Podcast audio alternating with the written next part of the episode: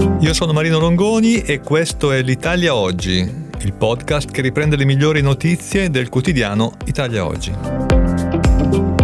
Ciao a tutti, ecco alcune delle notizie più interessanti pubblicate su Italia Oggi di giovedì 8 febbraio. L'apertura del giornale è dedicata al software dell'Agenzia delle Entrate per il rischio fiscale.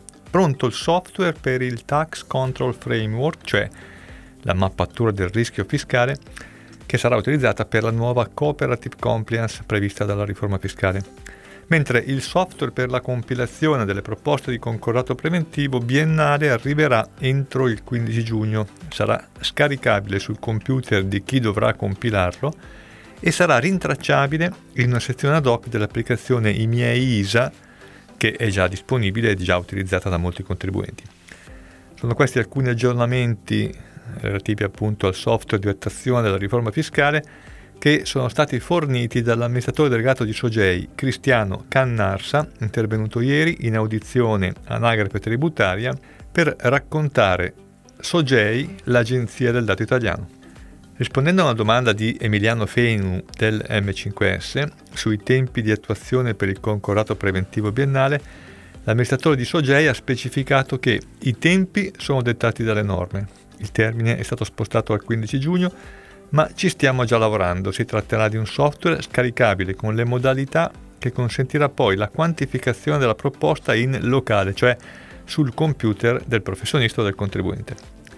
Da questo punto di vista, ha detto l'amministratore delegato, stiamo lavorando con Agenzia delle Entrate a stretto contatto per definire e chiudere sulla base delle ultime indicazioni il software.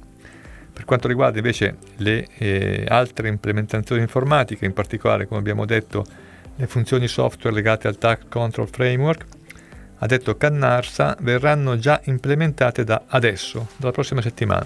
Entro metà febbraio manderemo in linea con l'Agenzia delle Entrate i componenti del sistema TCF, stiamo lavorando passo passo in funzione delle scadenze e monitoriamo se dovesse esserci modifiche e aggiornamenti Cannarsa ha poi confermato che Sogei sta già operando con Agenzia delle Entrate e Agenzia delle Dogane sul tema dell'intelligenza artificiale.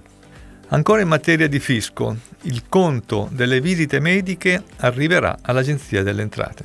L'Agenzia delle Entrate si prende anche i dati delle operazioni sanitarie trasmesse al sistema tessera sanitaria.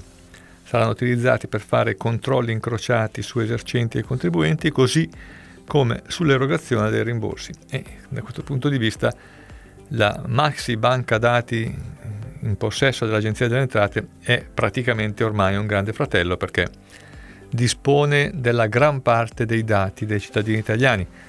Consideriamo che eh, finiscono lì dentro tutti i dati eh, bancari degli italiani, tutti i dati fiscali, tutti i dati sanitari, quindi gli manca veramente poco per poterci fare la radiografia sono in arrivo due decreti del MEF per la pubblica amministrazione che disciplinano le modalità di utilizzo dei dati fiscali delle fatture e degli scontrini elettronici emessi per i privati cittadini.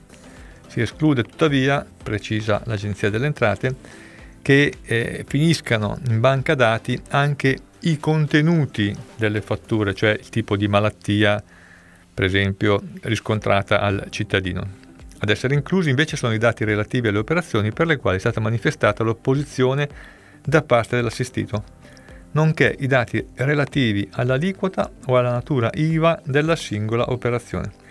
I dati inoltre potranno essere resi disponibili anche alla Guardia di Finanza e all'Agenzia delle Dogane e dei Monopoli per le finalità che sono loro caratteristiche. I dati saranno quindi memorizzati dall'Agenzia delle Entrate per otto anni dopo la presentazione della dichiarazione di riferimento oppure fino alla definizione di eventuali giudizi. Ed ora una notizia sulla scuola. Cambieranno le pagelle. Dal prossimo anno scolastico alla primaria, cioè alla scuola elementare, non ci saranno più i quattro livelli che sono da in via di prima acquisizione, il livello più basso, a avanzato, che sarebbe il livello più alto livelli poco comprensibili anche per i genitori e quindi torneranno i giudizi. Italia Oggi l'aveva già anticipato martedì, ma ora è stato depositato l'emendamento del governo che appunto riporta i giudizi alle elementari. Il nuovo sistema prevede che per ogni disciplina, anche per l'educazione civica, sia espressa una valutazione con giudizi sintetici. Saranno probabilmente i classici insufficiente, sufficiente, buono, ottimo, che saranno correlati alla descrizione dei livelli di apprendimento raggiunti. La revisione riguarda anche la valutazione delle superiori, prevedendo che la valutazione in decimi, per la valutazione periodica e per quella finale degli apprendimenti, per tutti gli istituti, licei e istituti tecnici e professionali. Di fatto la norma impedisce alle scuole di non mettere voti al primo quadrimestre, quindi ci saranno i voti anche nel primo quadrimestre per tutti. Ora una notizia che viene dall'Europa, sostanze pericolose, lavoratori più tutelati. Soprattutto il Parlamento europeo ha adottato nella seduta di mercoledì 7 febbraio nuovi valori limite di esposizione per il piombo, questo per la prima volta dopo 40 anni, e per la prima volta in assoluto per i diisocianati. Entrambe le sostanze sono ampiamente utilizzate nella ristrutturazione degli edifici per produrre batterie e turbine eoliche. Nel, nell'Unione Europea si calcola che ogni anno circa dai 50 ai 150 mila lavoratori siano esposti al piombo e più di 4 milioni di lavoratori ai diisocianati. L'esposizione al piombo prevede limiti che sono un quarto di quelli previsti attualmente, mentre per i diisocianati eh, non c'erano limiti e adesso sono stati introdotti. Una notizia che arriva dalla Cassazione sul diritto di famiglia. Perde il figlio chi lo vizia troppo. Viziare troppo i figli diventa addirittura illegale, tanto che perde il collocamento del minore chi vive in simbiosi con lui togliendogli tutte le castagne dal fuoco e impedendogli così di crescere ed emanciparsi. La Cassazione civile, un'ordinanza del 7 febbraio, ha respinto il ricorso di una donna che si era vista togliere il figlio che poi è stato collocato presso l'ex marito perché viveva troppo in simbiosi con lui. Il bambino aveva mostrato anche gravi segni di intolleranza verso il padre, tutti scanditi dall'atteggiamento simbiotico della madre. Per questo, dopo aver ascoltato il ragazzino, il giudice aveva deciso di toglierlo dalla casa di lei e collocarlo presso il padre. La decisione del giudice di merito è stata confermata dalla Cassazione.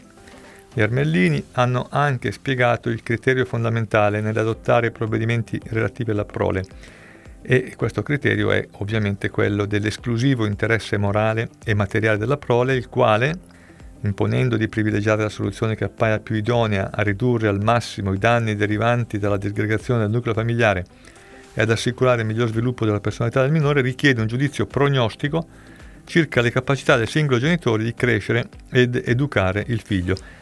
E in effetti la madre aveva rilevato qualche problema, eh, stando agli accertamenti dei giudici di merito, aveva un rapporto con il figlio improntato a iperprotezione, comunicava in modo regressivo e non orientato all'autonomia, avvertiva una smodata conflittualità nei confronti dell'ex marito, aveva modalità educative inadeguate e un legame simbiotico e non sano con il minore, perciò il bambino le è stato tolto. Questo è tutto per oggi, a risentirci alla prossima occasione.